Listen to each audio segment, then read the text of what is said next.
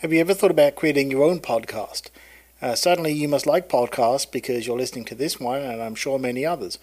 Well, if you've ever thought to yourself, I bet I could do that better, or I have a subject that I'd like to make a podcast for, then you can go ahead and do that very easily using Anchor.fm.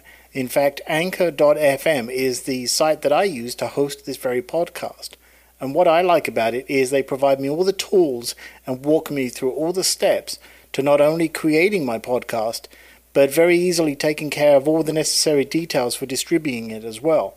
So if you want to go ahead and easily create your own podcast, start today on anchor.fm.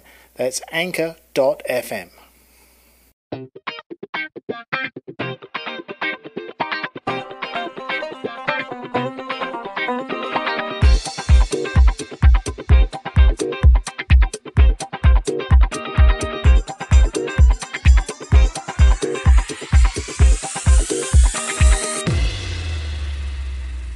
Hey, what's up, creatives? And how are you doing this week? And I really do mean, how are you doing? Let me know. This week I had a, I guess what you would call a staycation, and I spent the the week away from my day job, and I have been working hard this week, and I have been super motivated. Uh, I've created three new videos, uh, two of which I've uploaded to the web. I wrote two new blog posts. I've got in draft. I've got at least another three or four, and it's just been a super productive week. I even got my car serviced and everything else.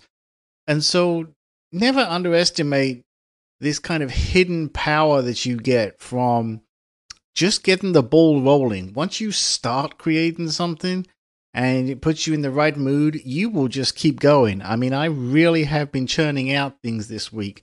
I even worked on some photographs as well.